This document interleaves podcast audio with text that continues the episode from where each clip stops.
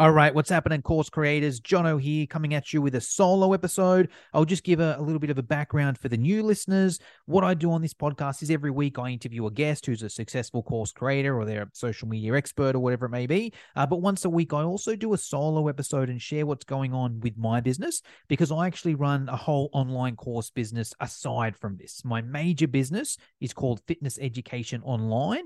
In that business, I sell online courses to personal trainers, very successful successful business, does give or take about a million dollars a year, and it's pretty it's run pretty much on autopilot these days. So that's why I do these solo episodes. I want to share what's going on over there so you can implement what I some of the things that are working for me as well. And what I want to talk about today is new courses. So I'll give you a bit of background on, on fitness education online so it'll make more sense. Um, it's me and a business partner, Travis.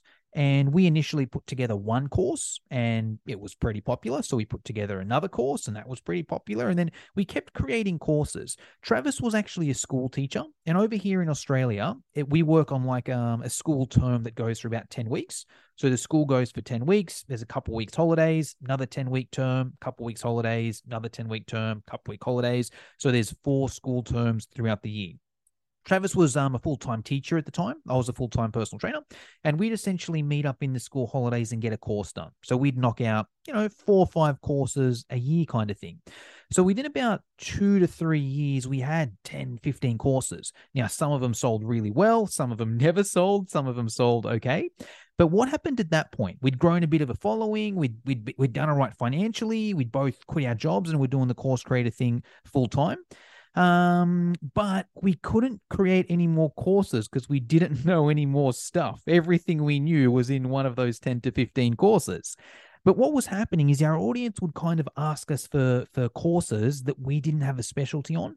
Like they they give us a call, they'd send us a DM or whatever, and they'd be like, "Hey, you know, Jono, Travis, um, look, your courses are, are really good, but I've already done your boot camp course. I want to do a course on nutrition. Have you got a nutrition course, or have you got a course on training older adults, or have you got a course on training pregnant women?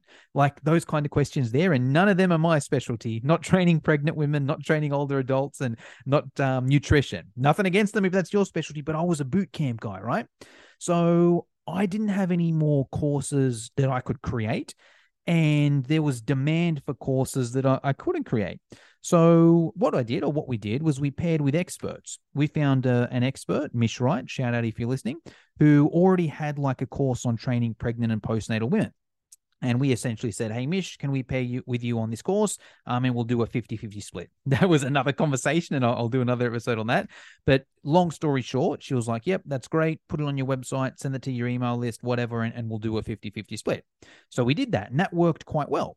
Um, and then we did the same thing with a nutrition course. We found someone who already had a nutrition course and did a 50 50 split there. And we did that with a with a few different courses. And that was good initially because it gave us new courses. We could do new course launches. Um, we had these courses that people wanted that we could sell. But there was one problem with it. Uh, I was used to taking 100%. You know, well, me and Travis were used to taking 100% of the, the revenue on courses. Now, all of a sudden, we're just taking 50% of it. And of that 50%, I've got to split it with Travis. So I'm only getting 25%. Um, so look, it wasn't bad when we had a couple of courses that we were doing there, but then we got we we worked with more and more people, got more and more of these 50-50 splits. Uh, and it got to the point where it actually wasn't that great for us because we were more just selling other people's courses as opposed to our, our own courses. It wasn't a massive drop or anything because we're probably selling a few more and getting a new market and had more connections or whatever. Um, but it wasn't like the business wasn't growing because the new courses we were putting out were only getting 50% of, and they were probably taking away from some of the courses that we are getting 100% off. Uh, but that's okay because what we figured out was there's another way to create courses, which is via a variation of online summits. So what we did a couple years ago is we put together a course around training older adults or seniors. That was another popular thing in the field, right? But I didn't have that skill set. Travis didn't have that skill set. We didn't want to find someone else and go 50 50 with them. And, and I'll put this into perspective as well. So, Mish Wright, I don't know if I should have said her name, that's right. Whatever. Mish Wright, she's the, the woman that's got our um, pregnancy course, and she's also got a course with us around training postnatal women. Um, I just paid her $7,000 last month. We made $14,000 of sales just from her two courses, and I gave her $7,000. Right? And it's not always seven thousand dollars a month that we give her. It's but it's usually around four or five, or probably say three to four thousand dollars. So you know, if I can keep that money myself, that would be better. Not with that course, obviously, but new courses moving forward. So with this seniors course, I didn't want to, you know, I didn't want to go, didn't want to find someone that's already got the course. So what me and Travis did is we put together a summit right? We found five speakers that had like a different specialty around training older adults. One, you know, was like how to make training for older adults fun. One gave a talk on, you know, the common conditions in older adults. One gave a, a talk on chair aerobics. One gave a call a, a, a, talk on fall prevention. One gave a talk on dementia. You know, all, all the different. I can't remember them exactly, but I'm just I'm simplifying this as well, right? We got say five different speakers. We paid those speakers between two to three hundred dollars let's even call it $300. And let's say, so five speakers at $300, we outlaid $1,500 to put the course together, right? And we sold that course for $300. So as soon as we've sold five of them, we're in the clear, right? And we sold five of them before the course was even created because we did the summit live the first time, right? But I'm getting a bit off topic here.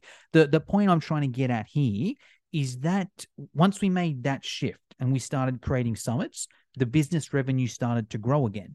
Because instead of finding someone that already had a course and pairing with them and giving them 50% for life, all we had to do was find one person who had who could do a module basically, pay them a set amount. We obviously keep the content the content, we put that in in the, in the contract.